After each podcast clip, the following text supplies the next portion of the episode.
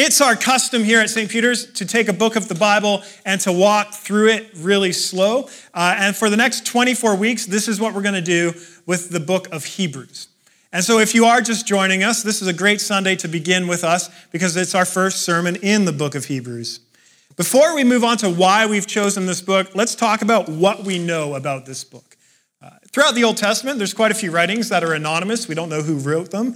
Uh, in the New Testament, the only book we do not know who wrote it is Hebrews. The author is anonymous. Now, I think I've figured out who, who wrote it. I suspect the culprit is Preston, who has been hiding time traveling talents from us for years. Uh, but if that's not the case, whoever it was, he or she uh, was someone in association with the early church, and they were brilliant.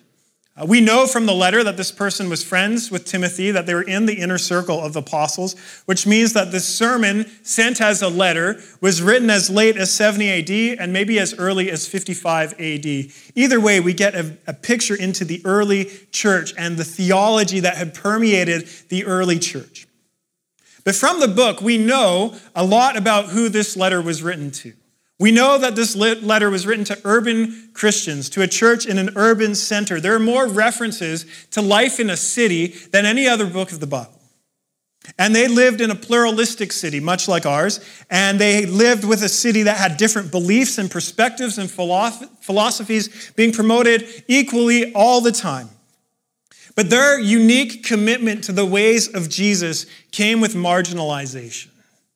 Following Jesus began to bring hostility to them in the city. They had begun to suffer. Some of them maybe were even martyred. And because of their faith, the people this, uh, or that are receiving this letter, they are struggling. They're losing reputation in society. It's affecting their ability to be employed to provide for their families. It's affecting how freely they can live and move throughout the city. And their future is feeling bleak. And so they're asking questions like if God loves us so much, then why is life getting harder? Is there room for compromise? And if not, is following Jesus really worth it? And this is why the book of Hebrews was written to comfort and to also challenge Christians living in an urban environment who are asking, is following Jesus really worth it? And the answer, the overarching answer of the book is faith is a journey.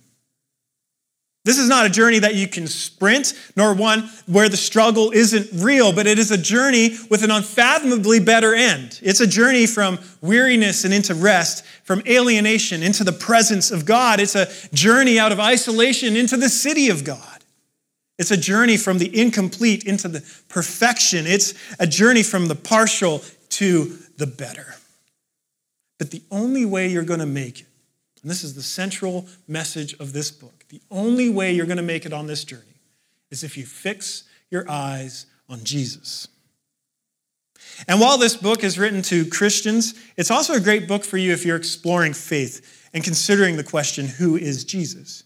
Because if you're going to fix your eyes on Jesus, it means that you're going to have to give up other options at some point. And is Jesus really better? Is he worth this sort of exclusive commitment? The author of Hebrews will help you with those questions. Now, the, the, the, sermon sent as a letter, uh, which I'll refer to as a book, letter, and sermon randomly, so it's the same thing, I promise. Uh, it begins with a profound vision of who Jesus is. This is what the author of Hebrews has to say Jesus is the final word. Jesus is the supreme way in which God has spoken to the world.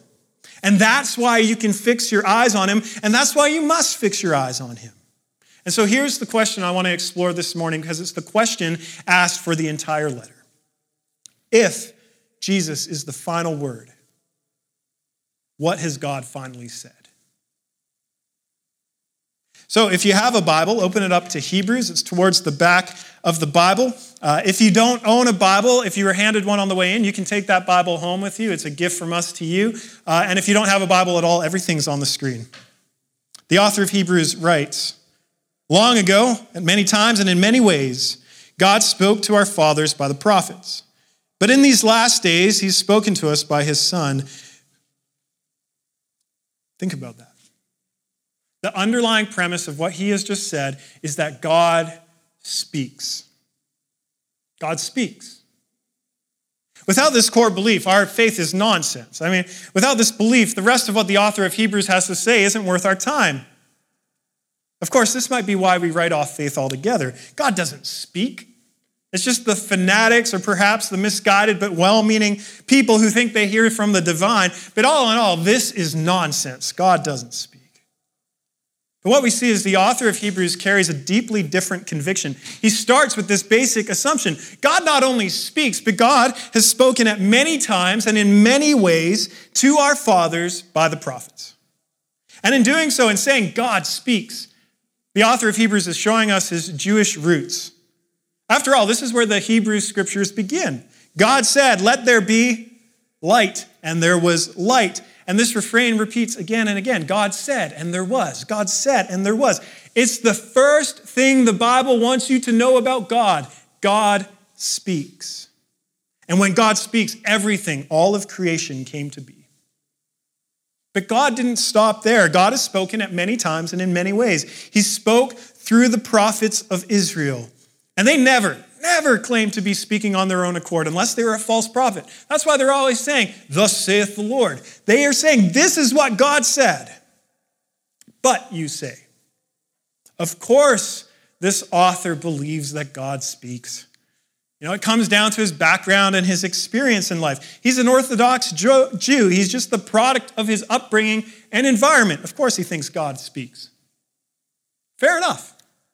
But did you know in a study led by Emily Pronin of Princeton. I hear that school's all right, it's no Cambridge. But it was discovered that even when people are educated about self bias, you know, how we are biased toward ourselves over others, even when we become aware of how everyone does this, participants in their research only applied this insight to everyone but themselves. They say, Yes, I know that everyone is biased, but I am not. For example, if someone were to say that the author's belief that God speaks is just a product of his upbringing and environment, but they also claimed that their own conviction that God does not speak is not the product of their upbringing and environment, this would be exactly what the researchers are talking about. We like to believe we're exempt from the norm, that we have the vantage point. We see things as they really are. We're not biased, that's other people's issue.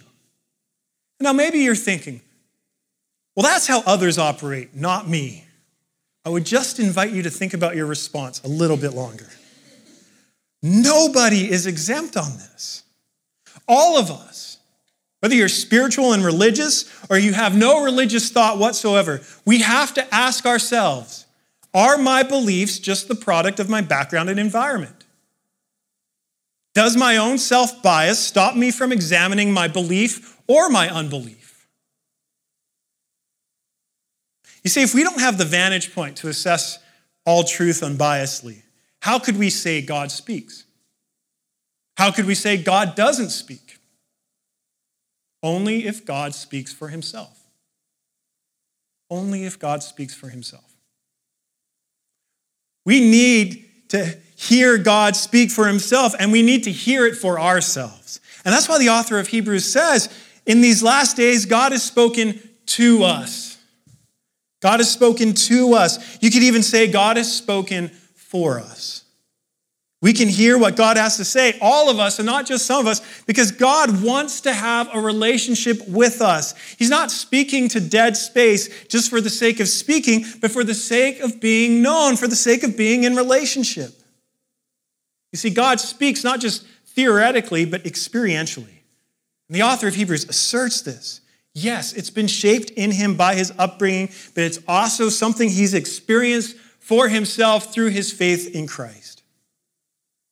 And this conviction has been anchored in his mind and heart because of how God has spoken.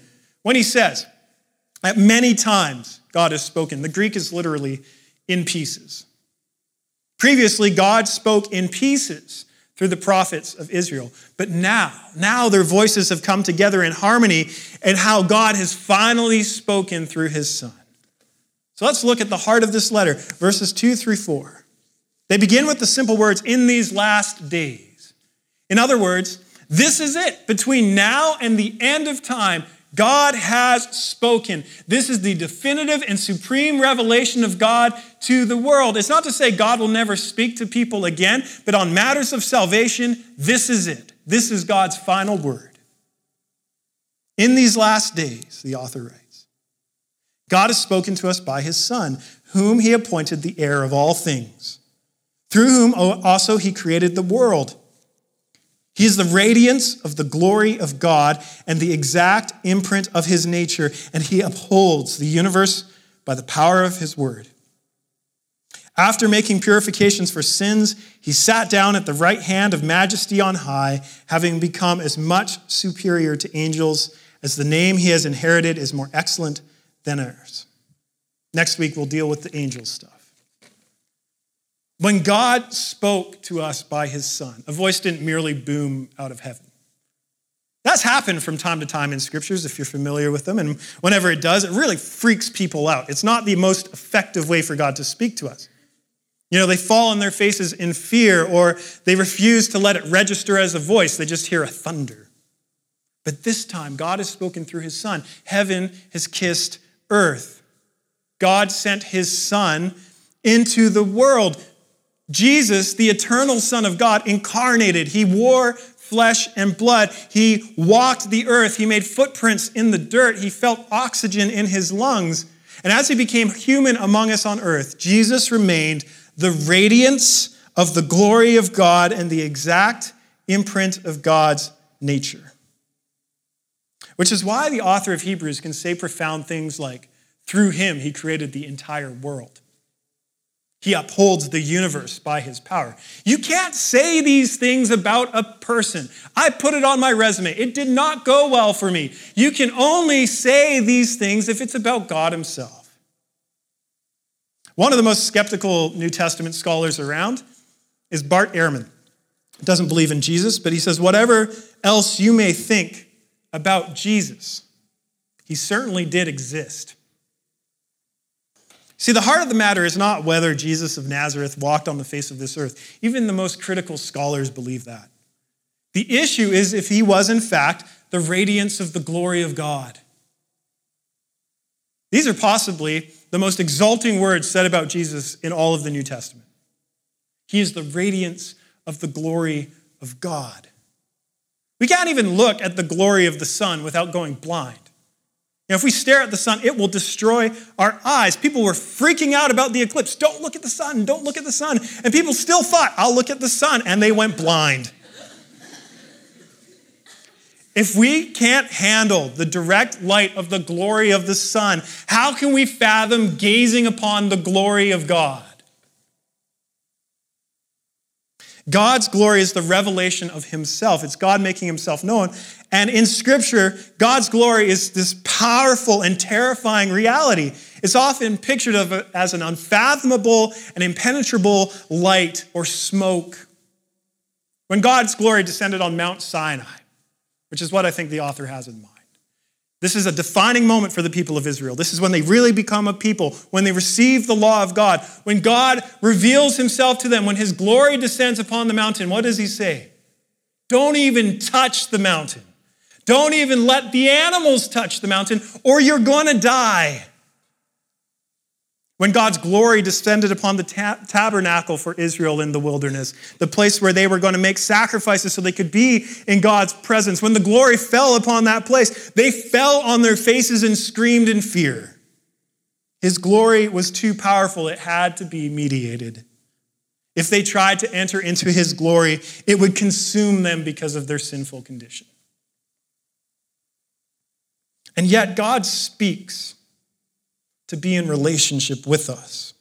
And God speaks through his Son so that we can gaze upon the radiance of God's glory without going blind, without his glory consuming us.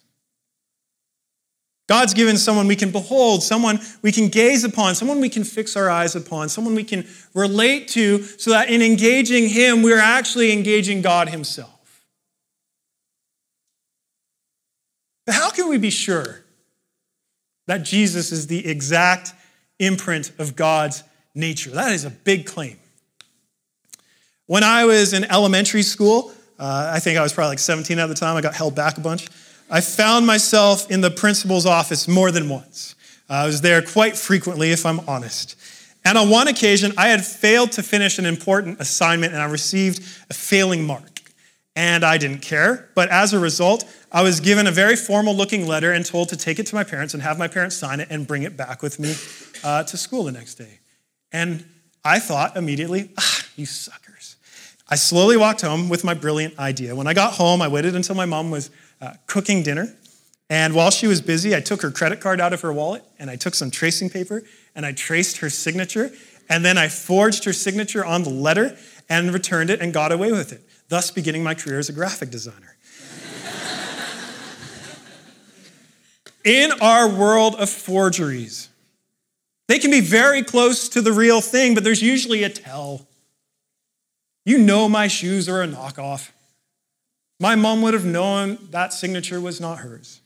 Fortunately, the teachers didn't.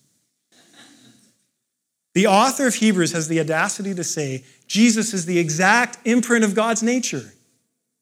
The word for imprint in the Greek means no variance, no imperfections, no deviance whatsoever, an exact imprint of God. He's not just information about God, he's who God is. He's God's very character. He's saying if you look at Jesus, you're looking at God. If Jesus was not God, there would have been some sort of tell, some sort of flaw or imperfection that would undermine his claim. But even his most vehement critics couldn't find a flaw in his life. They had to try to fabricate charges to get rid of Jesus, and they couldn't even get their lies straight. But then they finally found a charge that stuck. And what was the charge? Blasphemy. Because Jesus, being a man, had claimed to be God. And when they made this accusation against him, you're guilty of blasphemy, he didn't deny it, even at the expense of his life. Even Jesus' own family came to believe he's God. And my friends, that is a tough sell. Give it a shot this week and let me know how it goes for you. If Jesus was just a knockoff, a holy man, a good replica of God, but not God himself, if he's just pulling off an elaborate con, then he deceived his closest friends and family and died for a claim that was completely untrue, with absolutely no benefit for himself. He was poor and without a home. He didn't get rich off of some pyramid scheme. And he ultimately lost his life. Jesus, being a replica but not the real thing, doesn't make the most sense of his life and what we know he said. Unlike the prophets, who so frequently said, you know, thus saith the Lord, Jesus never said that. Not once. He always says, Truly, truly, I say to you. He speaks as God speaks. Over again in, in the Gospels, he says things like, I did not speak on my own accord, but the Father who sent me commanded me to say all that I have spoken. Or, truly, truly, I tell you, there it is, the Son can do nothing by himself. He can do only what he sees the Father doing, because whatever the Father does, the Son does. And even my food, said Jesus, is to do the will of him who sent me and to finish the work. What is Jesus saying? If you hear me speaking, you're hearing God speaking. What you see me doing is God taking action. The author of Hebrews is saying to us if you look at Jesus, you see God Himself. The author of Hebrews and even Jesus, they don't leave us an in between option. If we take them on their own terms, Jesus is either God or He's not. He's either the exact imprint of God's character or he's not. There's no in between. The, the scholar N.T. Wright puts this tension in a helpful way. He writes How can you live with the terrifying thought that the hurricane has become human, that the fire has become flesh, that life, capital L, itself came to life and walked in our midst? Christianity either means that or it means nothing. It is either the most devastating disclosure of the deepest reality in the world, or it's a sham, a nonsense, a bit of deceitful play acting. Most of us, unable to cope with saying either of those things, condemn ourselves to live in the shallow world in between. We're not given the option of Jesus being sort of God or kind of God or maybe God. To live in this space, N.T. Wright says, is to live in a shallow world because it's intellectually dishonest. Jesus is either the God of the universe or he's not. And you have to make a decision at some point. And if you uh, decide not to make a decision, that is a decision. But stepping back for a minute, why does the author of Hebrews kick off his sermon letter this way? Why start with this claim? One scholar even calls these uh, four verses a Christological nosebleed. Now, this is a lot to take in. Out of all the places he could start, why start here? Remember, this author is writing to Christians who are being marginalized, who are facing very real costs for following Jesus. And the question on their mind is, it's still worth it? Because life is getting harder. Do you relate to this at all in Vancouver?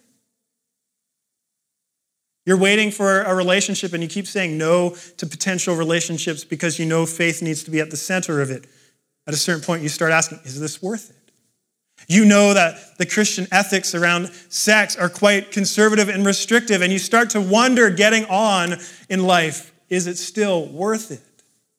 You know that following Jesus changes the way you relate to conflict, the way that you have to forgive, the way that you show mercy, who you spend your time with, and you start to wonder, is this worth it? Because I can't live for myself the way I want.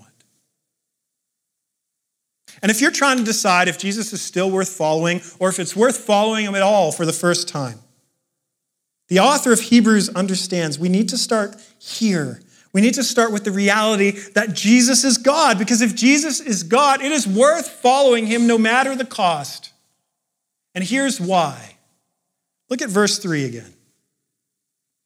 After making purification for sins, Jesus sat down at the right hand of the majesty on high. The letter is going to treat this in great detail later on. For now, we only need to understand that in ancient Judaism, being purified from sin was central to their life with God. Sin had to be dealt with in order for them to be in God's presence. But even their own prophets had told them that the sacrifices they were offering for sin was only a temporary measure, that someday God would do away with these things because something better would come in the last days. Now, you might not think in the categories of sin. I get that. But you have a sense, a sense of sin in your life, even if you don't use that word. You get imperfection, mistakes, brokenness, falling short of ideals and goals, hurting others, and sometimes even hurting yourself. When you fail to keep your word, when you binge or overindulge, when you think of yourself before others, on and on and I could go. You might call these imperfections or brokenness or shortcomings. Scripture calls all of this sin. And we know firsthand that our brokenness and our shortcomings, what Scripture calls our sin, can cause relational hurt and pain. It can even end friendships and families. We've seen this firsthand. And this reality is only amplified in our relationship with God because God is sinless and we, my friends, are full of it. But now, now God has spoken. The Son of God through whom everything was made, who sustains the universe by the power of his word, came into the world for one purpose and one purpose alone to purify us from our sins. This is why the eternal Son of God incarnated. And this is why some people really struggled when they encountered Jesus on earth. He would declare sins forgiven. His critics said, Why does this man speak like this? He's blaspheming. Who can forgive sins but God alone? Jesus came into the world to purify us, to remove everything that stands in the way between us and God and all of creation being at peace. And upon the cross, he gave his life to forgive our sins, to bring about a new creation, a new order. But before that, what did he say? It's finished. This is the final word. It's finished. What needs to be done in order for us to be pure and to have peace and to bring about a new creation? It's finished. God came to do for us what we could never do for ourselves. He came to make us pure in His sight, to make us whole. Now remember, the main point of Hebrews is to keep our eyes fixed on this Jesus, the Son of God. This is how we enter into this new reality where we're made pure and whole. By putting our faith in Him, our relationship with God is restored. It's only because of Jesus that we can fix our eyes upon this radiance of God's glory and not fear that it'll destroy us or crush us because of our sin. Do you see? This same Jesus, the Son of God, who sustains the whole universe by his word. He uses this power to come into the world to purify your sins, to open up a way into his presence. You better believe that if you fix your eyes on him, you'll see him using that very same power to sustain you until you arrive on eternity's shore. Because now, now Jesus is sitting at the right hand of God. Now he's exalted in a place of total power and authority over everything that is. And this is the place of highest honor, the place of God. And this would have meant everything to Christians in the ancient world because they lived in a world of shame and honor. In their city, they were facing shame. They were marginalized. They were pushed out and isolated. They were becoming outcasts. They were losing social status and honor. People didn't want to relate to them anymore. And the author reminds them that Jesus holds the seat of highest honor and that he used his position and prestige and power to cleanse them and make them new and forgive their sins and offer love in exchange for their brokenness. They're being reminded no matter what shame the world may try to heap on you for your peculiarity and trying to follow me, no matter what shame they can cast upon you, Jesus has bestowed upon you the greatest honor, the greatest worth, because he's embraced you and he came into the world for you. And when you get that, you'll keep following him no matter the cost. No matter what you face, no matter how hard it be, no, no matter how confusing it may be at times, what the incarnation tells us is that God is for us, not against us. And He has the power to carry us through. He doesn't guarantee smooth sailing, but He does guarantee arrival into His presence and love. If we fix our eyes on Jesus, we're not fixing them on our circumstances alone. We're not fixing them on ourselves. We're not fixing them on what we have to do. We're fixing our eyes. We're keeping our sole focus on what He has done for us. And this changes us. I was out for lunch this week, and the waitress uh, had an interesting and subtle tattoo uh, right there. And because I have tattoos, I feel like I can be that annoying person who says, What does your tattoo mean? Uh, not that I'm annoyed if you ask me that, just in case you're wondering, you can ask me and I'll tell you a whole bunch of terrible stories. But um, I'm getting side railed. I asked her, What does your tattoo mean? Because she had the word smile tattooed here, and I didn't take a photo of her arm. That would be creepy. That's just from the internet. And when she entered into her teens, she stopped talking to her dad altogether. Not just for like a couple days or a couple weeks, but for months. She did not speak a single word to her dad. She didn't tell me why, but the relationship was falling apart. Nothing her dad said could get through to her, but she said on one day, unannounced, as a complete surprise, he arrived at her school in the middle of day carrying a single rose for her with a card with one word written in it smile. Somehow her dad had found the one thing that it took to break through to her, and she said that was the defining and transformative moment in their relationship. That ever since he'll text, smile, I hope you're smiling, and she say, I am. And she kept that card for years, and it began to fade because of the sun. Because, uh, you know, if you stare at it, it's not good. It's the same for paper. And she got it tattooed on her. That's how profound the change was for her smile. I love hearing her story because of what her dad did for her. When she saw his love for her, she kept her eyes fixed on him. She's willing to have that tattooed on her wrist to keep her eyes fixed on her father's love for her. And when she talks about it, she smiles. I saw it firsthand. You see, this is a small and beautifully powerful picture of what God does for us. We may have pushed him out, but here we find him pursuing us, pursuing our presence. And when you understand what God has spoken to you through his son, it changes you. When you fix your eyes on him, when you see what he's done for you, it'll change your heart, it'll melt your heart. There's no room for a half hearted gaze, not in this city, not in any city. If he's truly the Son of God, he'll capture your entire attention because God himself came into the world to be with you. And if you don't see that, if it hasn't captured your entire attention, you're invited to gaze a little longer still. And if you've never fixed your eyes on Jesus, I hope to have given you just a glimpse this morning, and I invite you to continue journeying with us and learning more about him in the weeks to come. Because the author of Hebrews knows we need to fix our eyes on Jesus not once, but again and again and again. And so I hope that you can come and discover who he is with us.